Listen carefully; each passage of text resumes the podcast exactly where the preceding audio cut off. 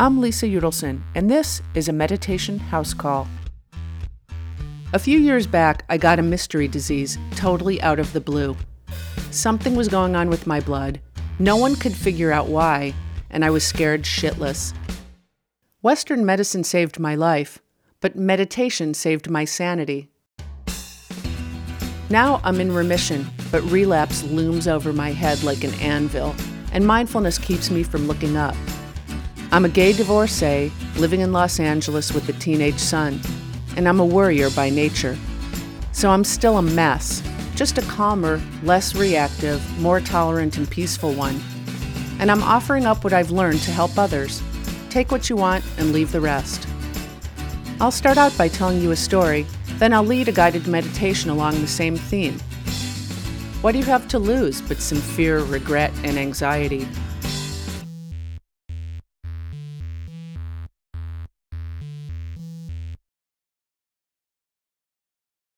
This week, I'll be talking about intuition.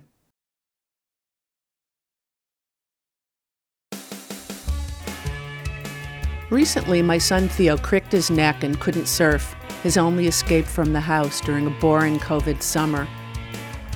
I was being a good Jewish mama and doting on him, bringing him hot pads, ice, chicken soup, whatever he needed as he lay there playing endless hours of video games. Our beloved dog Rudy, an 11 year old Chow retriever mix, had been stationed at his usual back patio perch on squirrel patrol. Returning to the TV room for the umpteenth time, I noticed something on the dog bed. Hmm, I don't remember buying that plush toy. Oh my god, it's a squirrel. Eleven years in the making, Rudy had caught, killed, and presented us with a full size critter. I shouted every four letter word in the book. We're gonna have to get that thing out of here. Good luck with that, Theo said casually, returning to his game. I approached the squirrel, praying it was dead. When convinced it wasn't just sleeping, I scooped up the dog bed and carried it out the door, the animal laying on top like Cleopatra. After apologizing for the shitty burial, I rolled the rodent right into the trash can. Maybe Rudy felt he could die happy, because it wasn't long after that that I noticed he wasn't himself. He seemed tired, distracted, disoriented.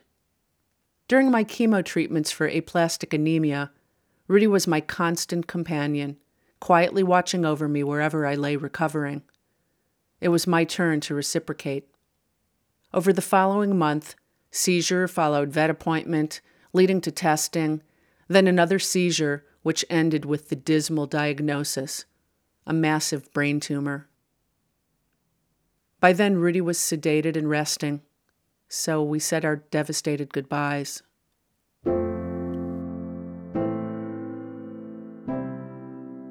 I've been through this before, and what to do isn't always so clear cut. When I was a kid, our dogs just disappeared apparently having run away. I just figured out, like last week, that my parents were probably trying to spare me the pain of losing Prince Pierre. I got schooled on mortality with the first dog of my own, Simon. Ate a tennis ball. He got really sick, and it looked like he wasn't going to make it.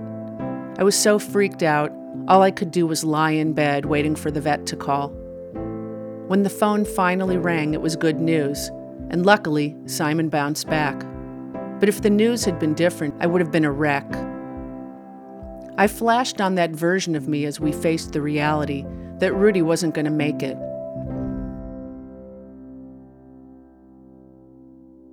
I'm not sure if it's the wisdom that comes with age or the intuition that mindfulness meditation has fostered, but sad as it was, there was a peaceful, if heartbreaking, knowing with Rudy. There wasn't a question of whether or not to put the dog down. It was excruciating, but we knew it was right. There was a painful confidence that the truth could no longer be avoided. I'm thankful I could trust those instincts. I couldn't always do that. But in getting quiet, I found that my gut was telling me it was okay to help Rudy on his way. Like other losses I've had to face, it would have been more agonizing for all of us if we dragged it out any longer. Now I smile every time I see the squirrels, who can freely roam the garden undisturbed. They help themselves to fallen birdseed on the porch, where our year old pup, Harvey, Rudy's charge, looks on, completely uninterested in them.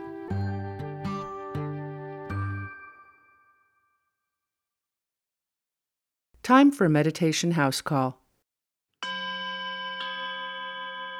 All right, now a nice deep breath. Through your mouth. Exhale. That's right. Once more. That's fine. All right, now we'll have a look at your blood pressure. This meditation is so simple, you'll be sure you're doing it wrong. You're not doing it wrong. Just keep doing it.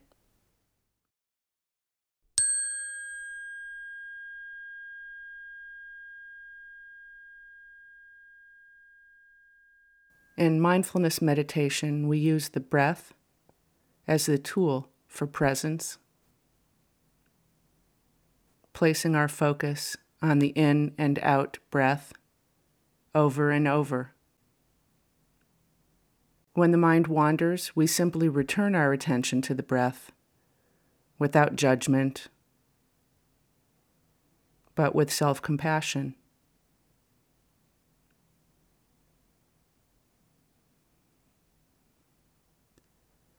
And the more we practice staying with what is, the more we can feel prepared and not panicked. To use this breath to stay calm without projecting forward or regretting the past.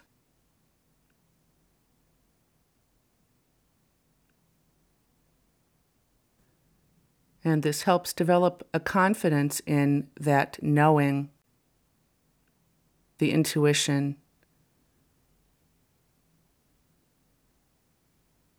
to move forward with difficult decisions,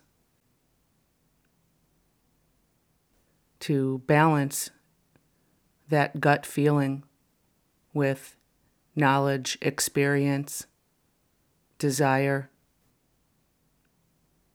By staying with what is, we develop a patience, a tolerance, an ability to be with things just as they are, and a confidence in letting things unfold without trying to control them. And also the self compassion that comes with not always making the right decision.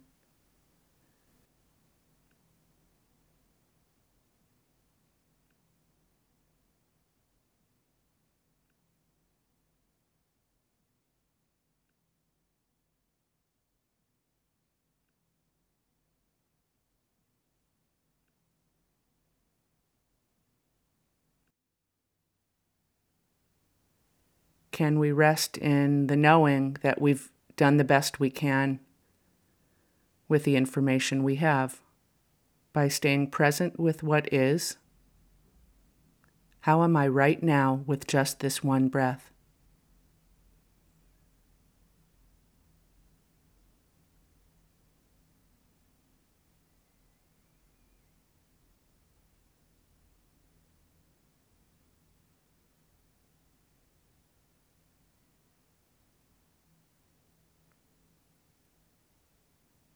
The gut feeling is one of the factors in difficult decisions, and our practice helps us find the balance.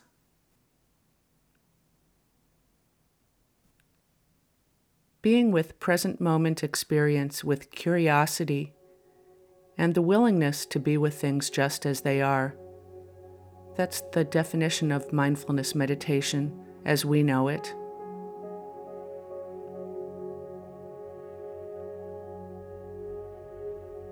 being with what is, not what was or what will be.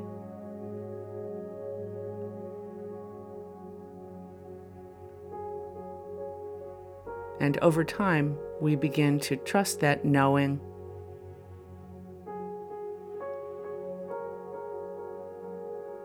Can I be with things just as they are? To use the information that comes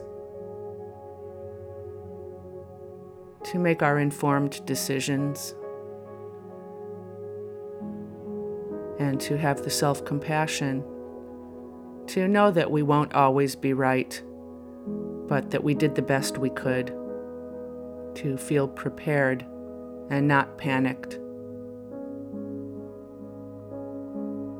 And it's this simple practice of returning home to the breath when the mind has wandered.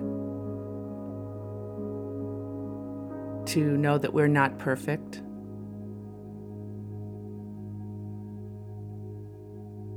and that we do the best we can as humans.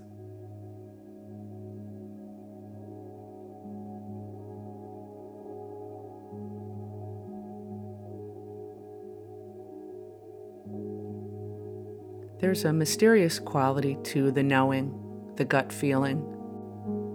It can't be expressed through reason.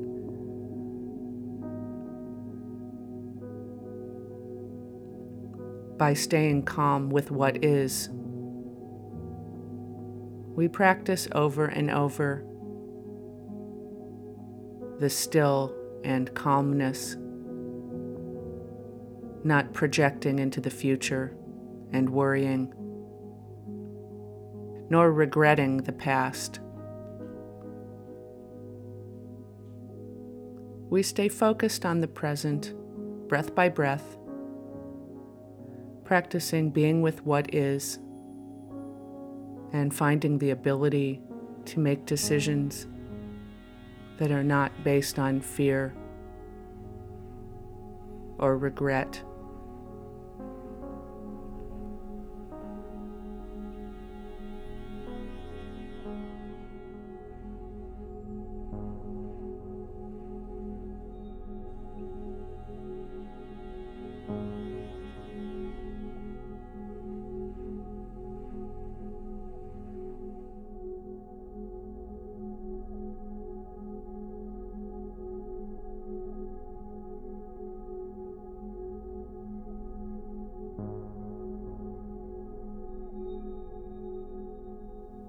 We use this meditation practice to stay focused on the present, acknowledging our humanity, the willingness to be with what is, acknowledging that change is inevitable, change is already happening. We use our mindful meditation practice to strike the balance between information and intuition.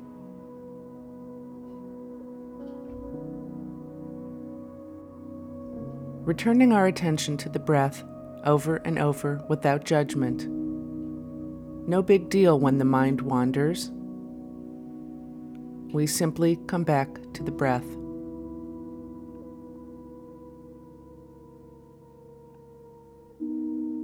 Like glitter in a snow globe, when we quiet our minds and let the thoughts settle, we can see more clearly.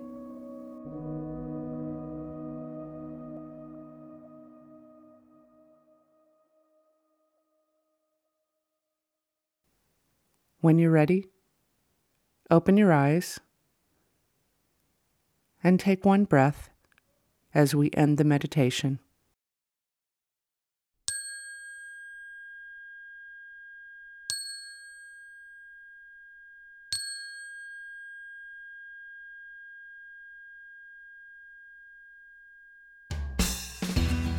Thanks for listening and for practicing with me. This is Lisa Udelson, coming to you straight from my son's closet and put together mostly by me, with major guidance from producer Darby Maloney, and many thanks to Fred Rappaport and Static Music. You can read more of my essays and find out about meditation for realists on my website. lisaudelson.com. Please join me for the next episode when I'll talk about the quota on compassion. Until we meet again, take it a breath at a time.